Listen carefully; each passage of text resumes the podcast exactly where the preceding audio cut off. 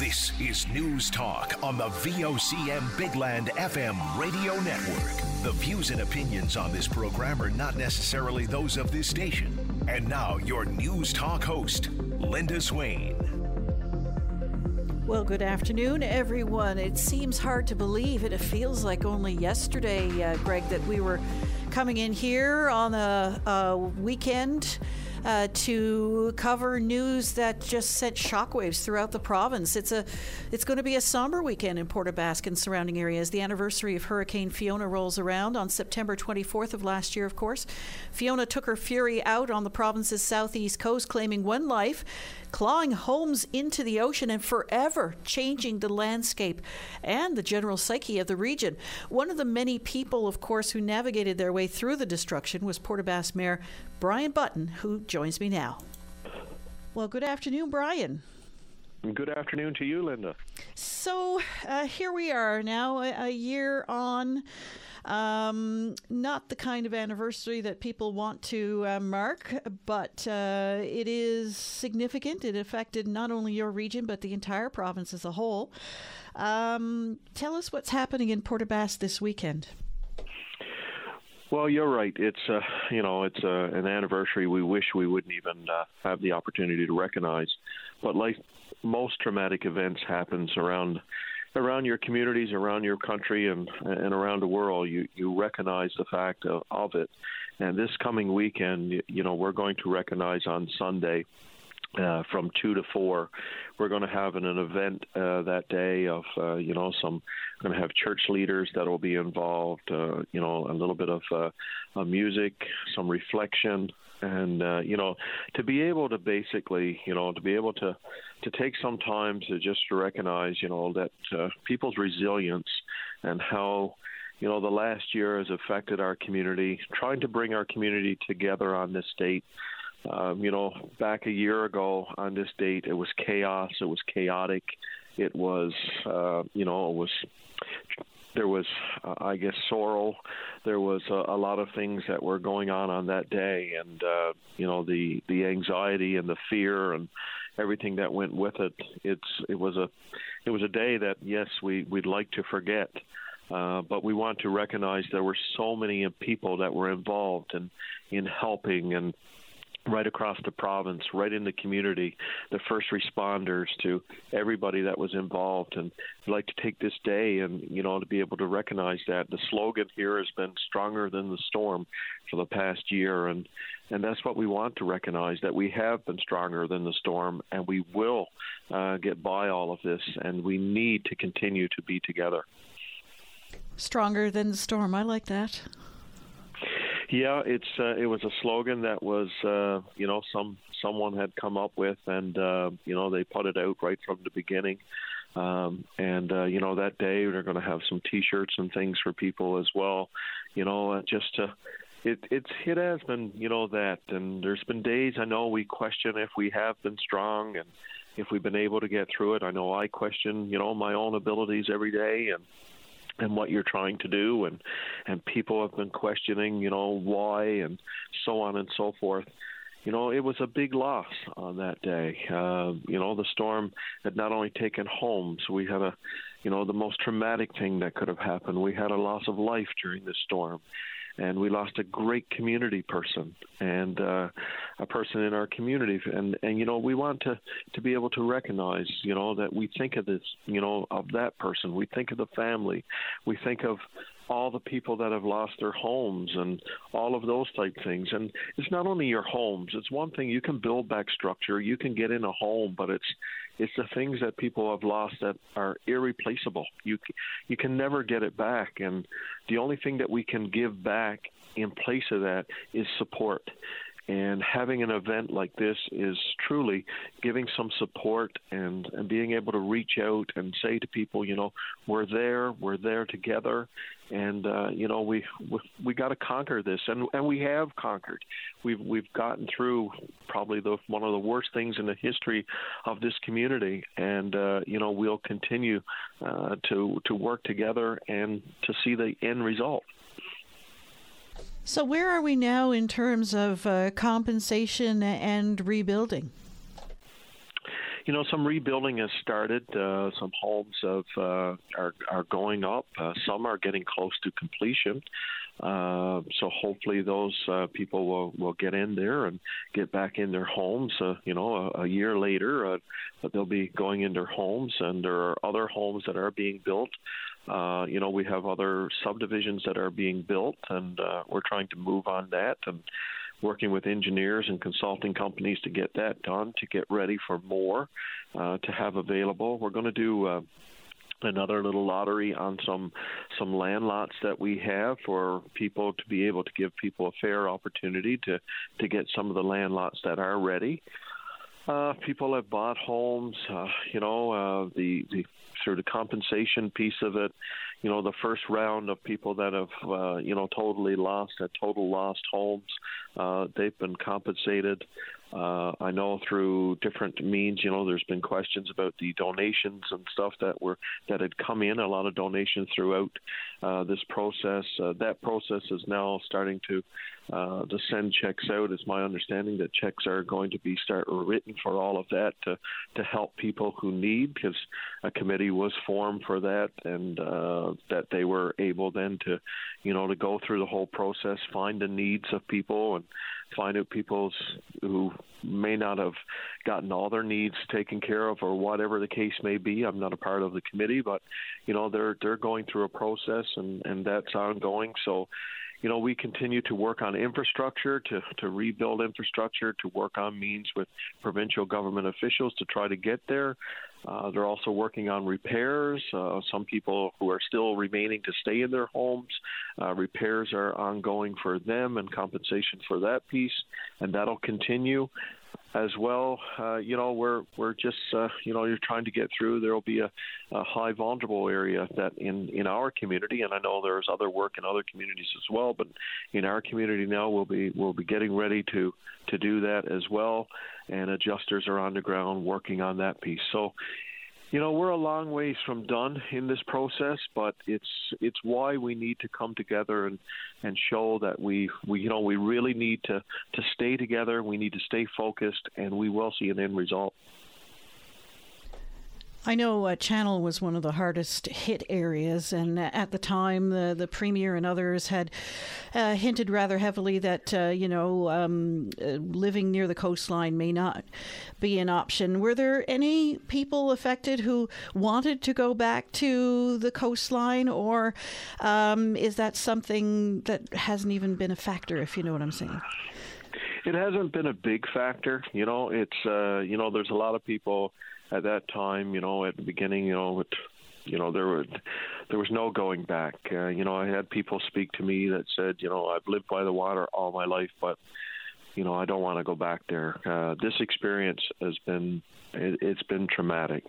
Um, you know, it's it's left a scar on everybody uh, in a, I guess, in a mental health state that it's, you know, it's, it's it's no going back and wanting to live by the water or too close. Now, some people have wanted to get properties where they still had the view of the water, uh, back a distance, but been able to buy a property from someone else that's been in an area where it's it's deemed okay, and so on and so forth. And they're back there just because they want to just to still see uh, the water and still see the activities on the water and so on and so forth. But the pushback wasn't, you know, that wasn't a factor. You know, there may have been a, a couple of people that may have, you know, you know, just had questions and stuff. But uh, I can honestly say that uh, we didn't have uh, very, very little pushback on that. And in uh, in terms of the anniversary, is it going to be marked in any specific way? Well, there's a, like I said, there we have an event planned. There's a committee that has uh, been planning an event to mark the, the first year anniversary. It's going to take place in Water Street East. Uh, it's one of the most heavily impacted areas that was there, and I think to you know to, to recognize why you know in, in that area.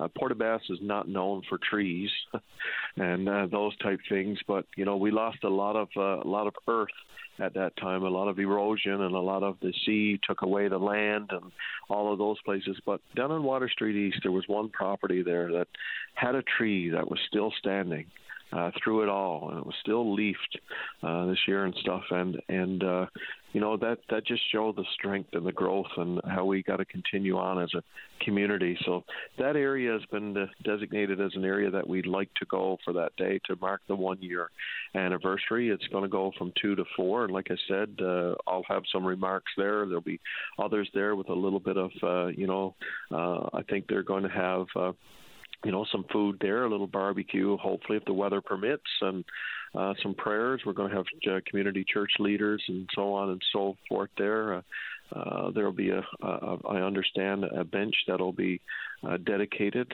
in memory of our, our lost one. And it's, uh, you know, it, it's been, um, it's going to be a tough day. It's going to be a day that probably some people wish that we wouldn't do and so on and so forth. But like a lot of world events, whether it's been a nine eleven or whether it's been a Swiss Air or wh- whatever the case may be, these events are usually recognized, usually recognized back on the sites. It's because we want to recognize all of those and the people involved. You know, we'll recognize our lost. We'll recognize what has been lost. And we'll recognize all the people that's been involved to get us where we are today. And uh, and we'll recognize mostly on how the community is trying to pull together uh, to get past all of this, because I've said it now in countless interviews. We've seen multiple structural damage. We've seen uh, a major change to our community. But what we don't see is the emotional scars and the mental health aspect of all of this. Uh, it's played a major role in our community, both with the people involved, people who just witnessed it, the first responders, myself, uh, council members, anybody that's been involved all the way through this.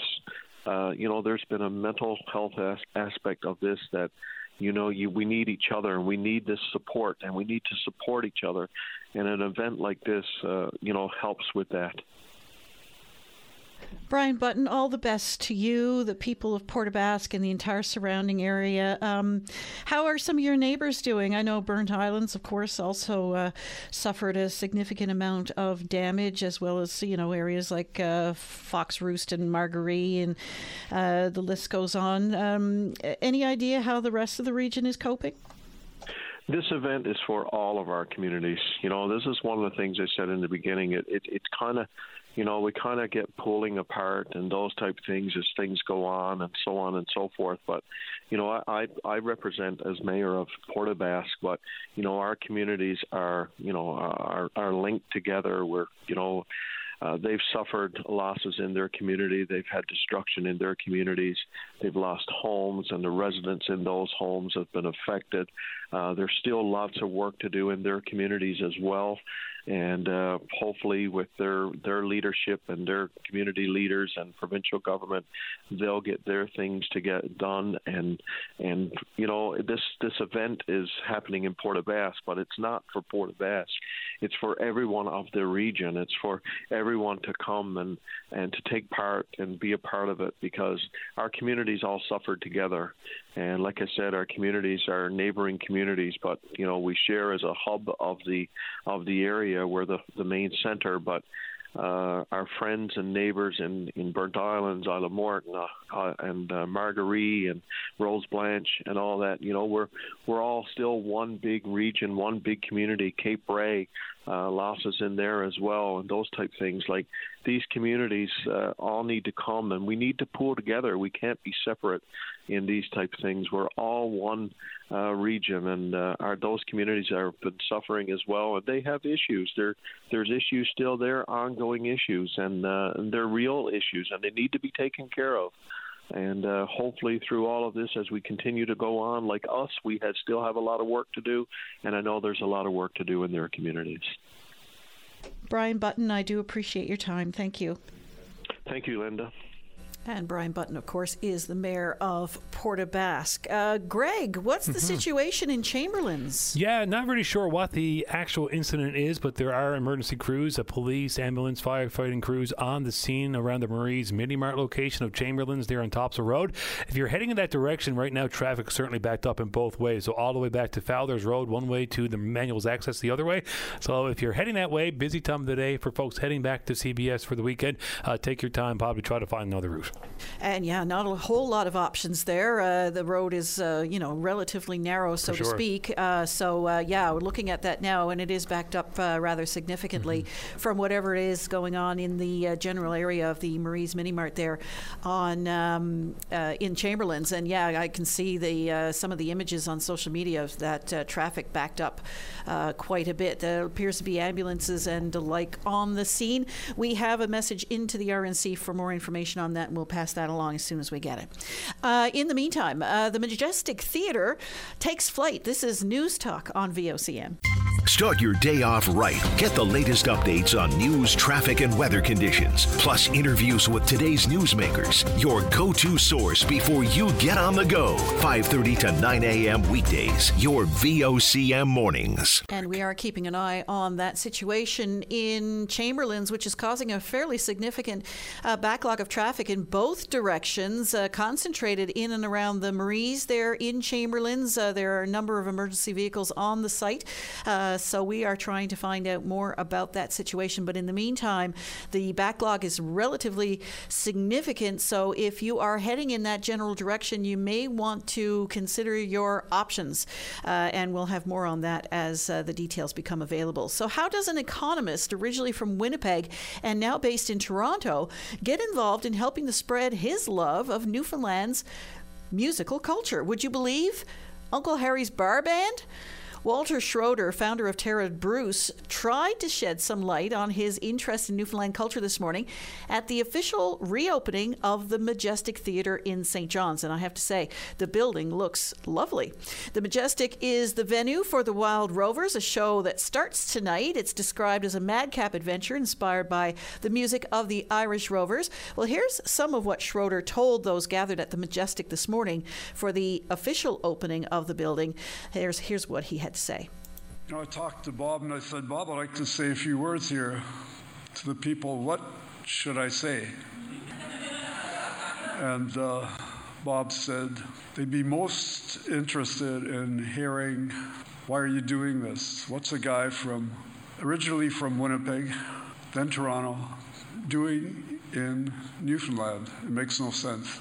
Well, if you know my history, we started Dominion Bond Rating Services as international credit ratings and grew it and became number four in the world.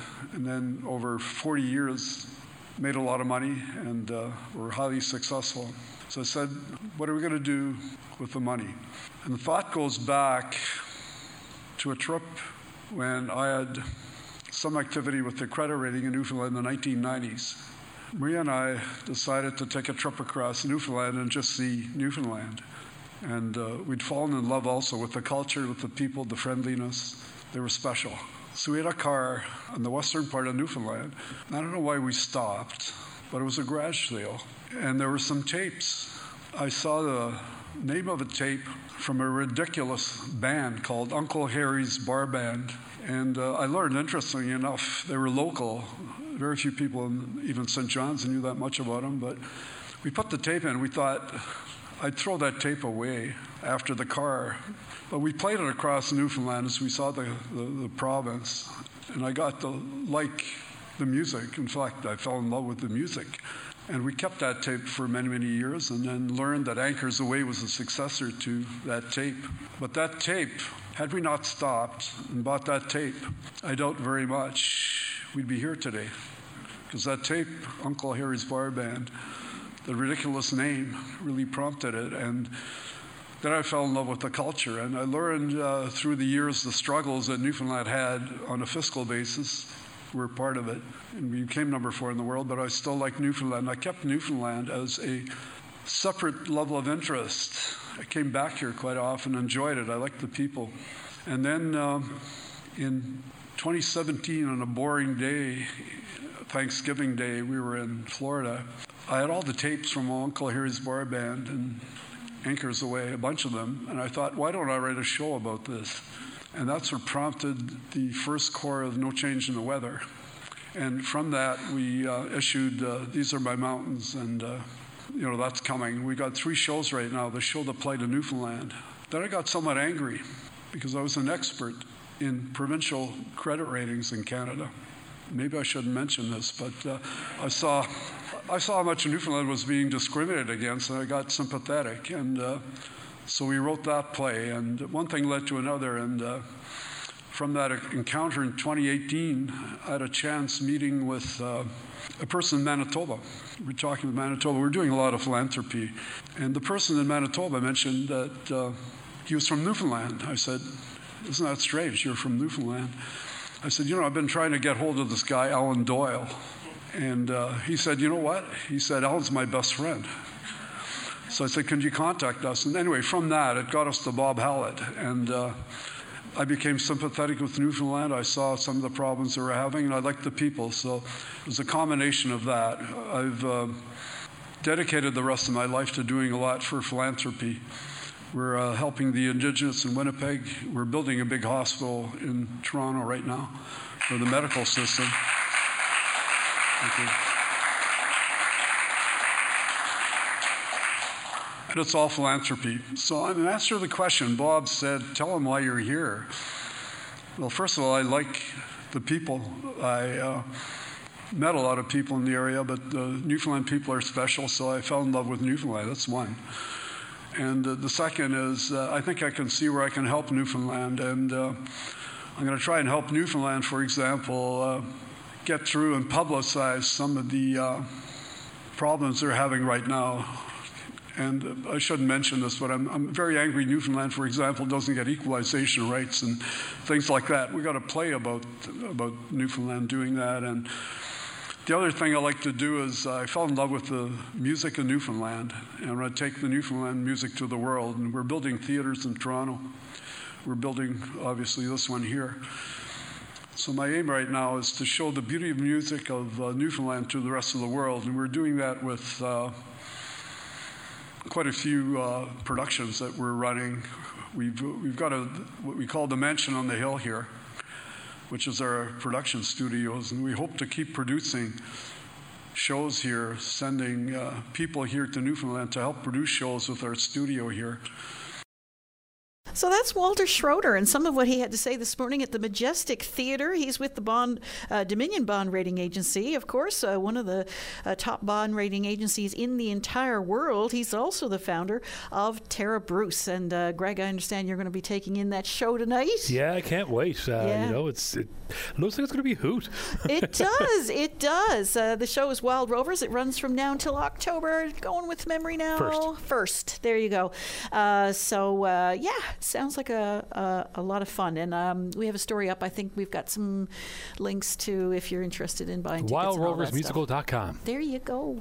Uh, well, coming up, uh, we'll have a little chat with Newfoundland author Michael Crummey about his new book, The Adversary. And I always have trouble pronouncing that. I mispronounced it a few times in the interview, so you're going to have to forgive me. The Adversary. This is News Talk on V O C M. Your voice in Newfoundland and Labrador's biggest conversation. If you want to know what's happening in your province, tune in to Open Line every day. Have your say weekday morning starting at nine a.m. on Open Line with Patty Daly on your V O C M.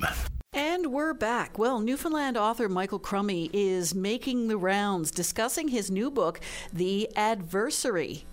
Adversary. Sorry.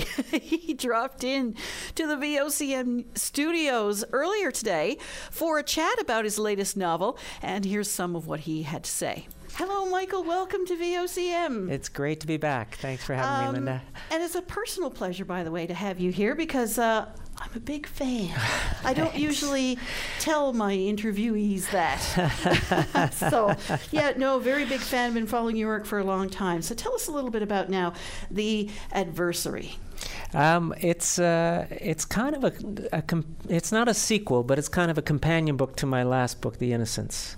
Um, I, I, I have to say this up front because uh, you don't have to have read The Innocents to read The Adversary. Uh, they're completely separate, um, uh, and you don't need to know anything about The Innocents at all. But they are kind of parallel stories. They take place at the same time.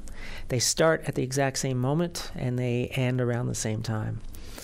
And uh, The Innocents was a story about an orphan brother and sister uh, at the turn of the eighteenth century in a tiny cove um, who uh, survive very difficult circumstances because they love one another, basically, and they want the other one to survive. Um, and it's kind of a twisted Adam and Eve story. The Adversary takes place uh, at the same time in the town that they uh, that the brother and sister in The Innocents hear about but never visit, Mockbeggar. And it's a it's kind of a mirror image of The Innocents. It's in a story about a brother and sister who um, despise each other and actively wish each other harm. So it's kind of uh, where The Innocents was an Adam and Eve kind of story. This one is more of a Cain and Abel sort of setup. So from where do you draw your inspiration for these stories? I mean, is it the concept of this kind of dichotomy, or is it uh, one story leads to another, you know, reimagining things? Yeah. Where, where, where, how do you... Yeah, that's a good question. I mean, The Innocents started with a true story um, that I happened on in the archives. Uh, and it was just like a paragraph-long thing about a brother and sister that a, a traveling clergyman happened upon. Um, and they were orphaned, living alone, and he quickly realized that the sister was pregnant and assumed, quite rightly, I'm sure, that the brother was the father. And there was really no other information about them. But I, I really became interested in, well, how, what happened there? How could they have found themselves in those circumstances? And that's, so that's where The Innocents came from. And I had no plans to write another book connected to that world at all. But when I was doing the research for The Innocents, there was one character I found in Bruce Whiffin's book about Bonavista, a, a real-life character, who I had kind of wanted I thought I might get into The Innocents, but it was just, he was too big, so I just left it. But this was a guy who was uh, a merchant in the area, and and to put it bluntly, an, an incredible bastard. Like um, a drunkard, a bully. Um, he had, he shot and killed an Irish servant uh, and suffered no repercussions from that. It became a, a justice of the peace somehow. Um, imported a group of prostitutes from Saint John's and set up a brothel. Everybody there hated him and could not get rid of him. And I started, I, I was thinking of him as kind of, well, two things. He was kind of the opposite of everything that was good in the brother and sister in The Innocents. And he also kind of, to me, seemed to represent a lot of the people that we see in politics around the world these days, you know, like this uh, sort of sociopathic narcissism um, where people are interested only in power, right? They're not interested in governing. They're not interested in helping anyone else, but they are interested in having power. And I thought it might be interesting to write a story that was the complete opposite of The Innocents. But honestly, now I had no, I, I couldn't get started. I, you know, I had this character, but other than the fact that he was a complete reprobate, I didn't know what the story was until it occurred to me that if I was going to do a mirror image of The Innocents, then there had to be a sister. And as soon as that notion came to me, I had a story. So, uh, and because I had consciously thought of the brother and sister story in The Innocents as Adam and Eve, I thought, well, I'll write a, a Cain and Abel story in this one. So that's kind of where, that's the long, convoluted way in which these things tend to tend to occur for me. And siblings is an interesting metaphor for a lot of things. I mean, two people coming from the same source and yet somehow being either very different or very connected, right, or whatever the case may be, if you know what I'm saying. Sure, yeah. And, um, I mean, the brother and sister in in The Adversary, um, they are completely different from one another in just about every way, like how they see the world, uh, what's important to them in the world in terms of uh, what kinds of things they want in their life. But they are exactly the same in this one particular way, and that is that they have no relationship with anybody that isn't transactional. And they're actually, I think, congenitally incapable of having a real human relationship. So they only see other people in terms of what they can get from them. Um, and because uh, that kind of person uh, basically wants everything that is in front of them, like they want to own it or control it, then they each see the other as their adversary in that pursuit, right? So that's where most of the conflict in the in the book comes from. Well, I was about to ask you, you know, who is the adversar- uh, adversary? Is it the brother, or is it the sister, or is it both? Right. So they both see the other as their adversary. The beetle, who's a character from The Innocents who plays a big role in this book, sees the sister as almost the biblical adversary, like the, the devil incarnate. In a lot of ways, the place itself is everybody's adversary. Um, and I feel like in this book, even the people with good intentions, their uh, their own desires or fears or their own uh, uh, goals end up becoming the thing that undoes them, you know. And I think in most, in many ways in our lives, we are our own worst adversary. Like we are the thing we have to overcome, or whatever is the worst in us is the thing that we have to overcome to not find ourselves in disastrous circumstances. And in this book, you know, in this, I wanted to, I, I guess I wanted to take the worst of what I've seen in the world around us over the last eight, ten years. And it's been really bad. Um, I wanted and to take getting, getting worse. And getting worse. It does seem to me like we're on the, we're, we're at an inflection point, as they say, at a tipping point, in terms of democracy worldwide, in terms of climate, and all of those sorts of things. And of course, I've, like everybody else, I'm living with it every day, and I'm with a certain level of anxiety and f- dread and anger. So I, I wanted to take all of the worst of what I saw in the world and shrink it down to this one tiny outport, and then to let it play out. So what happens if the worst of what we are gains control of everything? How, what does that mean for everybody around that power structure? And I decided I was not going to give myself as a writer or the reader an out.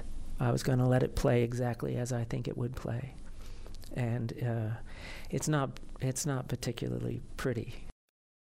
So that's uh, Michael Crummey, who dropped in here a short while ago uh, to chat about his uh, new book, The Adversary. Uh, it's going to be out in stores uh, next week, if you're looking forward to that, or you're starting to think about Christmas, dare I say it. Um, and we'll air, he had a lot more to say. He's such a fascinating interview. Uh, we'll air that interview in its entirety in the days of he- ahead. Well, Greg, I understand we have an update on the Chamberlain situation. Yeah, so things are returning to normal. Uh, just hot off the phone with Constable James Cadigan of the R N C. So the R N C uh, actually uh, assisted with a call for ambulance at a residence in that area around the Marie's Mini Mart. So just a bit of a backlog, as you mentioned earlier, those narrow roads there. So obviously any bit of activity out of the norm will slow things down. So things are returning to normal, and uh, no cause for alarm.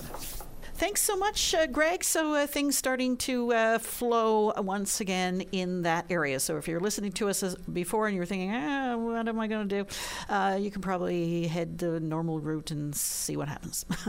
uh, coming up, heading back to Port aux Basques as the region marks one year since Hurricane Fiona descended. This is News Talk on V O C M. Stay informed and have your say on the news of the day with your V O C M. Join Linda Swain weekday afternoons from four to five p.m. for an hour of talk and discussion with decision makers and listeners like you. News Talk on your V O C M.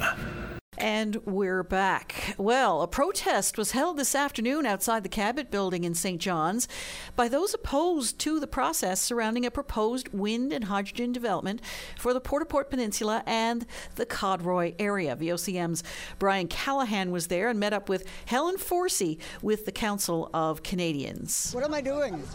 trying to be make our voices heard and make it clear finally to the two governments, the provincial and the national, that there is a lot of public concern about this unprecedented move to mega projects in uh, in uh, hydrogen, uh, wind to hydrogen, and that the the people Uh, making decisions about them need to listen to the people who are going to be most affected and to the people who realize what the actual costs economically and environmentally and socially are going to be, because uh, this is being rushed ahead in uh, with high-powered backing by by both levels of government, and we want to make sure that it gets a proper examination and that the people have a chance to, to fully participate, not these fake uh, fake public consultations that have been that the that the proponent of the W E G H two uh, project has been has been touting, because those are just they're just laughable. So that is Helen Forsey, who was uh, part of that protest outside the Cabot Building in Saint John's today, um, joining those opposed to the process surrounding a proposed wind and hydrogen development for the Port aux Port Peninsula and the Codroy area. And we're going to uh, end off the show today where we began, with the anniversary of Hurricane Fiona coming this Sunday.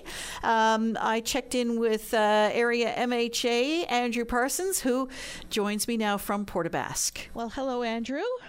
Good afternoon. So, of course, we've heard from Brian Button now about, you know, this anniversary coming up, and uh, a lot of people on two minds about it. It's significant enough that people feel it should be acknowledged, and there's others who say, you know what, we're still going through it. Uh, um, you know, what's your take on it all now, one year on?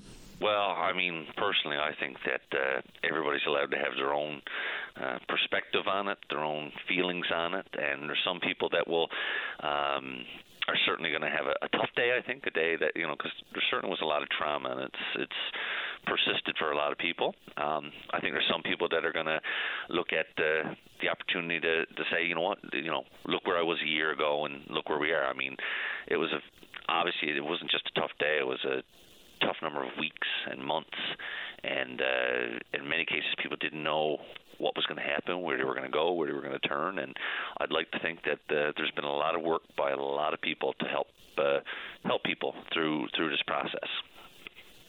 Certainly a lot of upheaval, and I mean, you know, for generations we've turned to the ocean as a uh, to sustain us, and and it turned on us that day. Yeah, I mean, one of the things that uh, I think is the hardest to believe uh, is how much it changed our, our way of thinking. And when you see people that have lived next to the water their entire lives and, you know, seen plenty of tough weather, and now they're literally uh, afraid and, and filled with anxiety, I, I just... that's still hard to believe. That's still hard to fathom, how it changed uh, people uh, so much, so dramatically. Um, and, yeah, I, I don't think that's going to go away. Uh, I, I know myself now, again, someone who didn't have a, a direct impact to my home, I know now I treat weather advisories different than I used to. Uh, and, and, again, you even get filled with that little tinge uh, that hits you in, in your chest when you look at, okay, you know, just last weekend, for instance, when Hurricane Lee was coming, I mean, we were following that quite closely. And, you know, I can remember in the days ahead, you know, the, the Weather Office and the Canadian Hurricane Centre saying, you know, brace yourselves, this is going to be different. And yet you still would hear people say, yeah, we've seen big storms before. Absolutely. Look, that was the thing. I, and I think, you know, people... I, I've thought about it since that, you know, again, we saw it was coming. There was no shortage of information, but I don't think we, I don't think any of us until that evening truly knew what was coming. I mean, we thought it was, again, sometimes you think that you're over prepared, um, but this this one proved different. Absolutely. I mean, we've had lots of times where we thought weather was coming, and and and you, when it's done, it wasn't as bad as you expected. Well, this one was worse than anybody expected, I think. Um, Um, thankfully, we had uh, people like Eddie Shearer that uh, you know reached out to Brian and allowed the town uh, of Port aux Basques to you know start notifying people. Thankfully, things like that happen. But again, I don't think any of us expected as bad as it was, expected the impacts. I, I, I certainly, I, I, I'm one of those people, I think. So um, you're the M H A for the region. You don't just live in Port aux Basques. You're responsible for the entire area. And, of course, many communities were affected. Uh, um, so how are people coping now? Is there anything outstanding that still needs to be There's, addressed? Absolutely. There's still a lot of work left to be done. Um, like anything, like there is a process that has to be followed. Um, and in this case, there was no real playbook to this. Uh, so it's it's been a it's been a busy year. It still continues, and it's still literally a day-to-day conversation I have, whether it's people within the different government departments speaking to municipalities, whether it's the fundraising committee or just, you know, our constituents. It's still here, so it's not something that's gone away. Uh, and there's been a lot of work done. I think the majority of people uh, in that first round of who actually lost their homes, I think the majority have been had their files straightened away, and you know, either they're in a new home or in the process of that. But there's still others that are yet to come, uh, sort of in the second phase. There's still people in multiple communities that um, their homes might be safe, but it changed the coastline. I mean, they may now, where they may have had a backyard, there's nothing there. Uh, there's still work that has to be done when it comes to municipal infrastructure, uh, you know, on the coastlines, the, some of the erosion, we need to prepare for that. So that, that work's going to continue on. I've known all along, I think, as soon as this hit last year, I think telling people saying this is with us for uh, quite some time. And so one year later, uh, we've made a lot of progress, but that doesn't mean that we're we're done by any stretch. Andrew Parsons, I know this is a, a, a strange weekend and, and one that people will be uh, reminiscing on in many, many ways. Uh, I do appreciate your time. Thank you so much. Thank you for the opportunity. And that's the M H A for uh, Burgio Lapoil, who uh, lives in Port aux Basques and uh, represents that entire region, Andrew Parsons, on the anniversary of Fiona. And uh, Greg, um, I know that uh, us here at V O C M, we were watching that storm as mm-hmm. it was approaching very closely. We had been hearing the warnings from Environment Canada. We had been speaking with the meteorologists who were saying, get prepared. This one is different. Yeah. And uh, I think we were all, like most people in Newfoundland and Labrador, hoping that somehow it wouldn't be as bad. But it turned out to be far worse, as Andrew Parsons just pointed out. And I can remember waking up that morning, and you and I both worked that, that day, yep. uh, and many more people besides. Um, I remember waking up that morning, and when we started to see those images, those early yeah. images coming out of the level of destruction, I said, my God. Yeah, the one thing that sticks in my mind still to this day is that that morning, eight a.m., the newscast came on. We had Brian Button live, and he said to Brian Medore, the sea is taking back the land, and we weren't even near high tide. That was just a moment that I think we all like, okay, we're we're into a situation here, you know?